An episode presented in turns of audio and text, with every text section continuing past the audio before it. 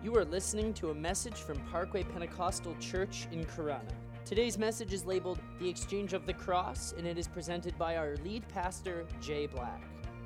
Our service times are 10 a.m., and we would love for you to join us right here in Corunna on Murray Drive.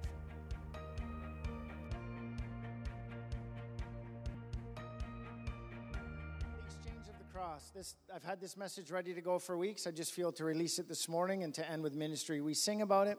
We thank God for it. We sang about it this morning. We hang it in our churches. We put it on our Bibles. We decorate with it. But the church isn't the only place where you will see images of the cross. Everyone from pop stars to movie stars will jewelry in their ears around their necks with the cross.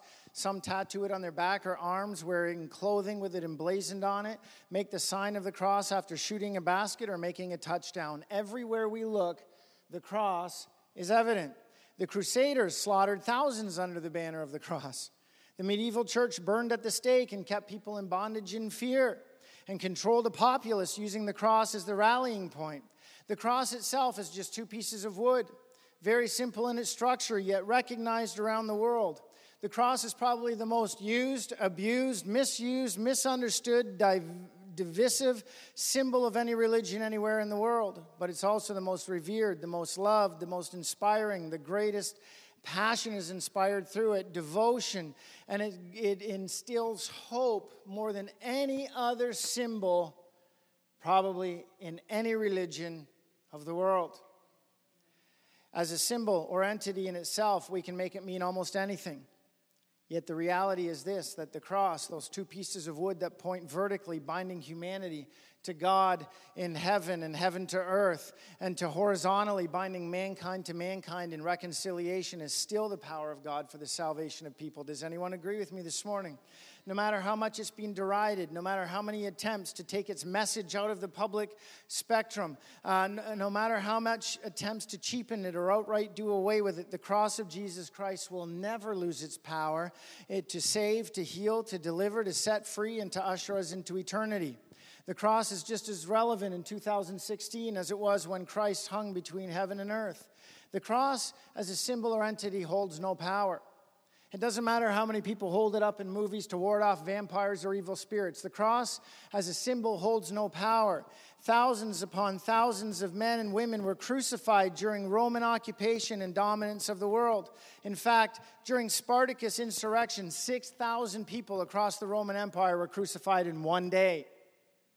The cross was a, a, a way to torture and kill people. So the cross that we celebrate and cling to isn't so much a cross as a symbol, but as the one who hung on it and the sacrifice he made.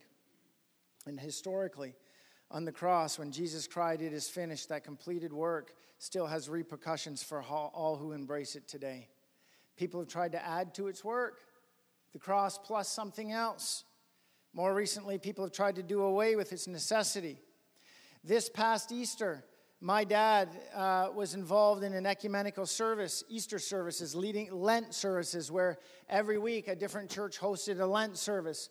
And uh, he sat in this meeting with Christian or so called Christian pastors. And, and a pastor that my dad describes as a sensitive and caring fellow, because my dad's more diplomatic than I am, expressed his concern that the Lenten services would have too much focus on blood and gore during the speaker's messages during the six weekly messages. This is what my dad told me. After a long silence, my dad felt constrained to reply because no one else did. The Lent is a period that leads us to Good Friday. And Good Friday is a com- commemoration of the crucifixion, and the crucifixion was attended by extreme physical as well as spiritual and emotional suffering of Jesus Christ as he made his soul an offering for sin. Good Friday is associated with blood and gore because the crucifixion was a horrific scene of death with blood and gore. And without the shedding of blood, the Bible tells us there is no forgiveness of sins. The blood and gore of Good Friday came before the blessing and glory of resurrection. And my dad, of course, being the master of alliteration, said, The glory of the cross before the glory of the empty tomb. And I'm going to be honest with you. If you, if you take the centrality of the cross out of, out of the church, then you've got a weak and anemic church and message. If you take the cross out of the church, you've got nothing but an empty world religion that has nothing to offer anybody but form and ritual. And I told my dad, and I sent him a message, and I said, Dad, I'm so proud of you. If you know my dad, he's soft spoken and doesn't speak up. But I said, Dad, there's a time to agree to disagree. There's a time to build bridges, and then there's a time to take a stand and say, No, this is too important. And I was proud of him for speaking up. In a Christian service, my concern is it might be too gory and too blood focused. You know what the sad part is? That pastor died away a few months later at 50 odd years old. And I'm not sure where he would spend eternity. Take the cross out of Christianity, and there's nothing left. Even before Jesus began his ministry, the devil tempted him. You know why? Because taking the cross out of the work of Jesus is nothing new, because Jesus, even before he started his ministry, went in the desert and he was tempted for 40 days. And the devil tempted him for a crossless crown, a kingdom bought not with uh, blood, but with compromise. Jesus himself said, The Son of Man did not come to be served, but to serve and to give his life as what? A ransom for many. So the bad news is Jesus had to die. But the good news is Jesus did die. And that sacrifice will never have to be repeated because it was sufficient for all time, for all people, and for all things. And John chapter 19, verse 28 and 30 tells us this Now knowing that all was completed, Jesus said, It is finished.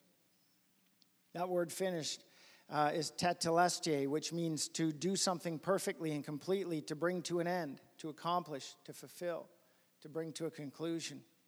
Anything that has reached this finished state has arrived at completion, maturity, or perfection. And so the work accomplished on the cross is complete and it's perfect. It doesn't need improvement. It was done right, done right the first time and done completely. It fulfilled all things necessary. The cross brought the plan of salvation that was first prophesied in Genesis at the fall of humanity, expounded on in the law, illustrated and anticipated through the sacrificial system, celebrated and hoped for in the worship, the feasts, and the festivals of the Old Testament, and spoken of through the prophets. The time between his betrayal, his arrest, his abuse, his scourging, and trial until he was nailed to the cross declared declaring it is finished and giving up his spirit to completion. Jesus Christ brought all of those Old Testament figures and, and, and things to maturity and completion and fulfillment. 4,000 years culminated in the ultimate fulfillment of God's plan of redemption was complete when Jesus cried out, It is finished. Think about that. It was finished.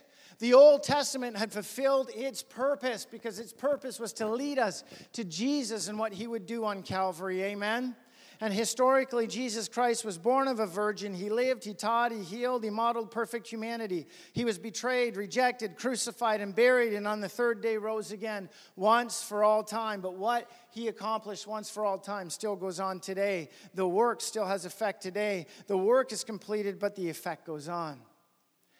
Amen. Isaiah 53 46. Beautiful passage of scripture.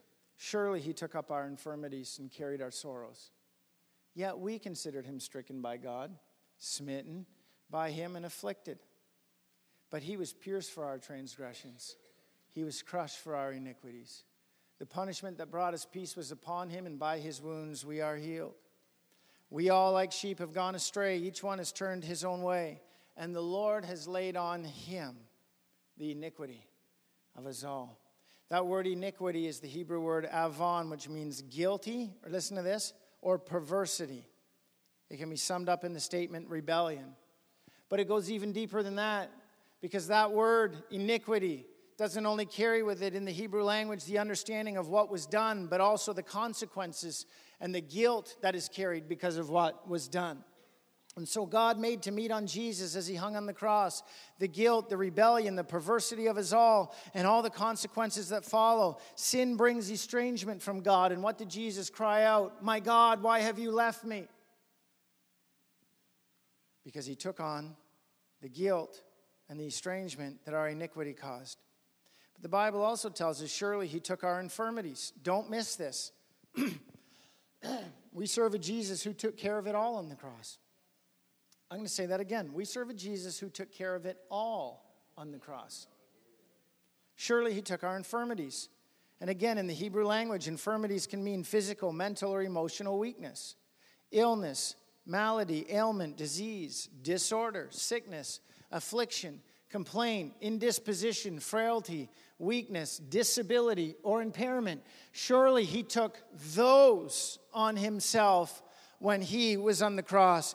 He took our infirmities. He carried our sorrows, the Bible tells us, the disappointments, heartaches, depression, sadness, mournings, regrets, anxiety, pain, and loss. He carried our sorrows to the cross and paid the price for them. He was pierced for our transgressions, crushed for our iniquities. The punishment that brought us peace was upon him, and by his wounds we are healed. Thank you, Jesus.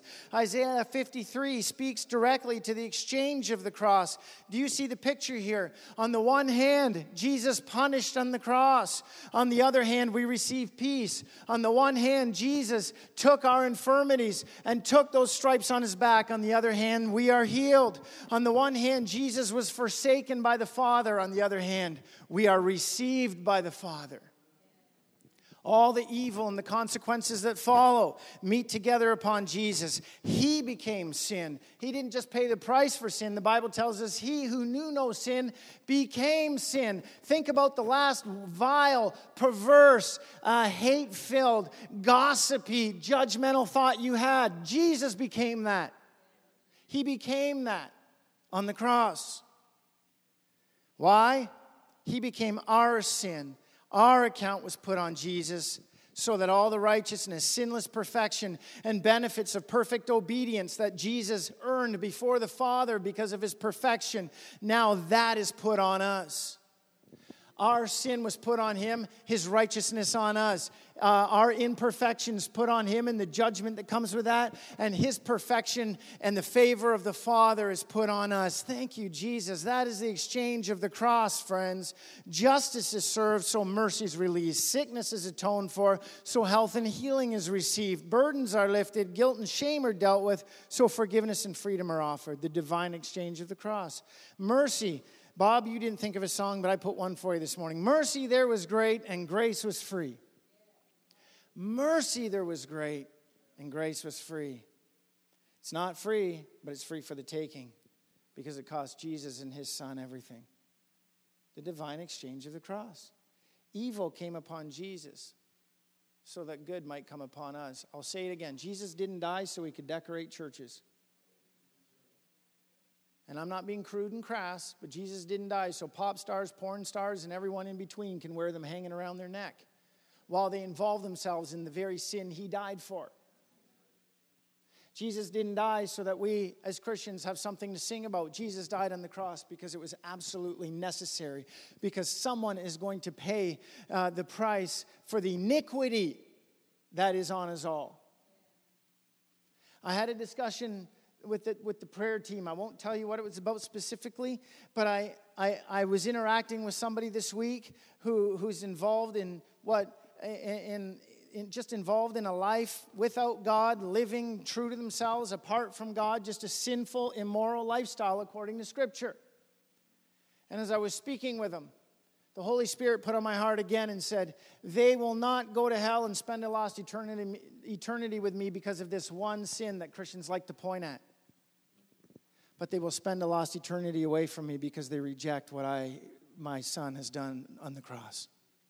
There's only two people in the world those who are going to stand before God and say, Okay, God, lower the gavel on me and we'll see how I turn out. Or, Okay, God, I'm hiding behind the blood of your son Jesus.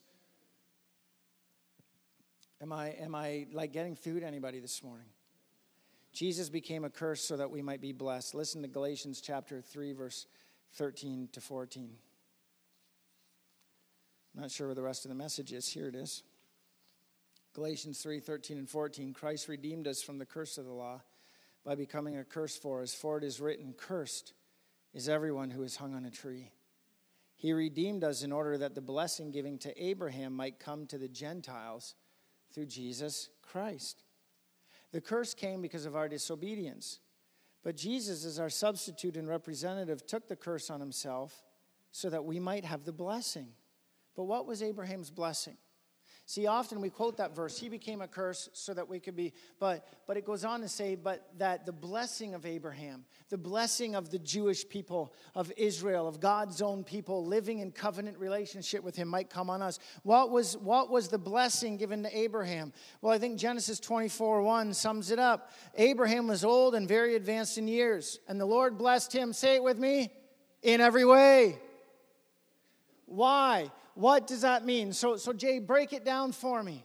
Well, Jesus took our iniquities, He took our sicknesses, He took our infirmities. It's His peace that is upon us. Abraham was blessed in every way so that you and I can be blessed body, soul, and spirit, and in our emotions and in our entire being. Amen? He became a curse so we could be blessed in every way.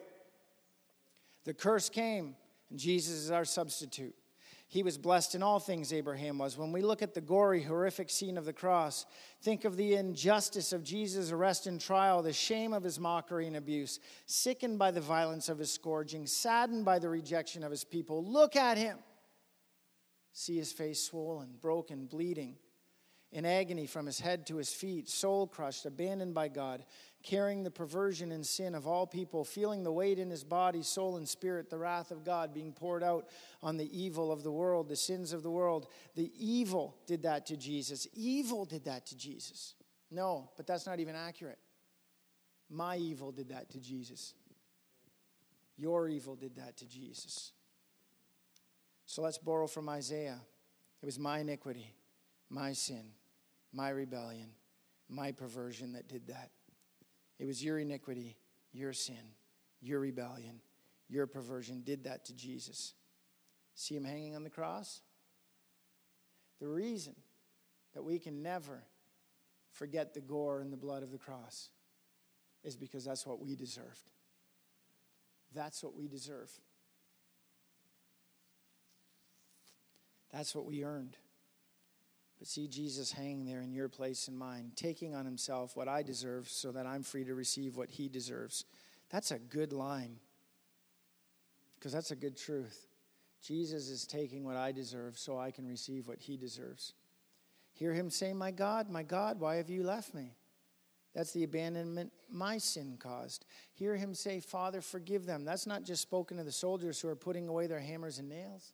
It's not just spoken to the Jews who are mocking him smirking, spitting. It's not just spoken to his followers who abandoned, denied, and betrayed him. No, he's speaking those words to you, and he's speaking those words to me. Father, forgive him. Doesn't know what, they're, what, what he's doing. On the one hand, my sin and my life on Jesus. On the other hand, Jesus' sinless perfection offered to me in those words Father, forgive him. Father, forgive her. How is it possible? Because Jesus cried, It is finished. He paid the price. So our sin was taken away, placed, uh, taken away from us, placed on Jesus, and discharged by his death. John, the, the, the Baptist, summed it up when he said, Behold the Lamb of God, who takes away the sin of the world. Hebrews 9:28 Christ was sacrificed once to take away the sins of many people. So we exchange our sin and in return we get his righteousness, the benefits of his right standing before God according to 2 Corinthians 5:21. So on the one hand Jesus absorbs the wrath of God so that on the other hand God can release his love to us. The cross made us to be baptized with Christ in Romans. The cross brought us near when we were estranged according to Romans. The cross made us uh, to be crucified with Christ in Galatians. The cross has seated us with Christ in Ephesians. The cross has strengthened us by Christ in Philippians. The cross has hidden our life in Christ in Colossians. And the cross has us ruling and reigning with Christ in Revelation. That's what we get because of what the divine exchange Thank that happened you so on much Calvary. for listening Somebody to our say message. amen. If you want to know what your we're head, about that's as a good. We'll go with or to that. find out The more cross about is a historical you can visit our website. It's a historical fact, but I want you to know the cross is very much in our And if you like what you hear, why don't you Here's join why. us? We would love to have you Revelation here on a 5, Sunday which morning is a glimpse of what is still to come, declares right that right now in heaven, this is what's going on. You see, heaven gets it right. There's a focus of worship in heaven that is both gory and glory based because heaven understands the price that was paid. Heaven understands that you can never set aside the work of the cross cross, diminish the work of the cross, or put aside the cross because it's too gory for us to handle because heaven understands the importance of what Jesus did. I want to read you something. This is my favorite passage of scripture in all of the Bible. I know you shouldn't have a favorite, but it's my favorite anyways because it's what is yet to come. It's what you and I are going to experience, and I want you to see the focus of it. Okay, are you ready? Then I saw a lamb looking as if it had been slain, standing at the center of the throne, encircled by four living creatures and the elders. The Lamb had seven horns and seven eyes, which are the seven spirits of God sent out in all the earth. He went and took the scroll from the right hand of him who sat on the throne. And when he had taken it, the four living creatures and 24 elders fell down before the Lamb. Each one had a harp, and they were holding golden bowls of incense, which are the prayers of God's people. And they sang a new song, saying, If you know this, listen to what they're singing about. You are worthy to take the scroll and to open its seals. Why? Because you were slain and with your blood you purchased for God persons from every tribe and language and people and nation. You have made them to be a kingdom of priests to serve our God, and they will reign on earth. Then I looked and heard the voice of many angels, numbering thousands upon thousands and 10,000 times 10,000. They encircled the throne and the living creatures and elders. And in a loud voice they were saying, Worthy is the Lamb who was slain to receive power and wealth, wisdom and strength, and honor and glory and praise. Then I heard every creature in heaven and on earth and under the earth and him on the sea saying, What are they saying? To him who sits on the throne and to the Lamb be praise and glory and power forever and ever. And the four living creatures said, Amen. And the elders said, Let's stand right now and give 30 seconds of praise to the Lamb. Honestly, worthy is the Lamb. Worthy is the Lamb. It's by your blood, Jesus, your blood, Jesus, that you redeem people from all mankind. Thank you, Lord. Thank you, Lord. Friends, the cross is in our past, but it's in our future in heaven. We will declare, Worthy is the Lamb who was slain, the glory, uh, but the glory. Thank you, Lord. Thank you, Lord. Thank you, Jesus. Worthy is the Lamb. Behold the Lamb who takes away the sins of the world. Behold the Lamb who takes away my sins, who heals my diseases, who treats me with loving kindness. Thank you, Lord. Thank you, Lord. Worthy is the Lamb. Worthy is the Lamb. Thank you, Lord. Thank you, Lord. You can be seated. Thank you, Lord. Man, I can't read that scripture without getting excited. And I hope that pastor that my dad challenged, I hope, I hope he had a faith in Christ that allowed him to hear Jesus say, Well done, good and faithful servant. But I know the gore that leads to the glory is his focus now if he's in heaven with Jesus. Because the Bible says that Jesus is the, is the, is the focus of worship, and Jesus as the Lamb is the focus of worship. The world, and even some pastors in so called Christian churches, may try and soften the offense of the cross and with the centrality of the sacrifice Jesus paid. But in heaven, saints, the elders, even the angels are declaring the cross and the lamb who was slain. Thank you, Lord. So, what is exchanged? Jesus was punished that we might be forgiven. Jesus is wounded that we might be healed. Jesus was made sin with our sinfulness so that we might be made right in his righteousness. Jesus tasted death so we might share his life. Jesus was made a curse so we could receive a blessing. Jesus endured our poverty so that we might share his abundance. Jesus bore our shame that we might live for his glory. Jesus endured rejection. Now we have acceptance of God. Jesus was cut off so we might be joined to the Father. Our old person is crucified with Christ so you and I can sit here today as brand new creations. He defeated Satan, disarmed principalities and power, broke the power of sin so that we could live in resurrection power, overcoming sin, Satan, and any obstacle. I love the passage of scripture that says, says he made a mockery of them on the cross. Thank you, Jesus. He conquered sin so we could live free from sin. Thank you, Lord. Can we have the worship team come? Thank you, Jesus. Thank you, Lord. Thank you, Lord. In my flesh, I wish the Spirit of the Lord had have shown me this morning that I was going to speak on this so I could have read it over ahead of time.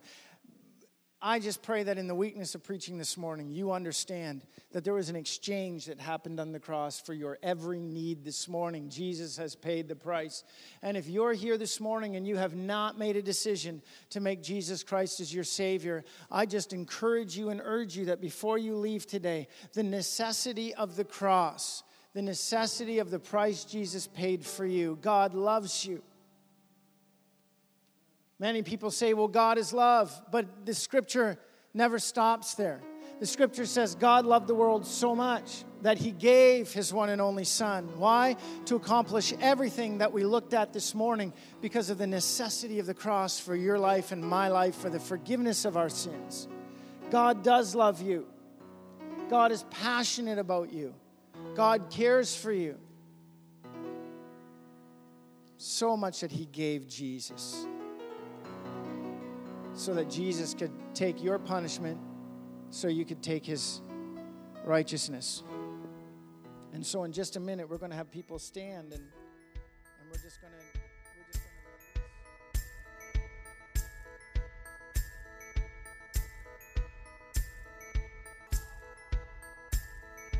Thank you so much for listening. We hope today's message encouraged and blessed you.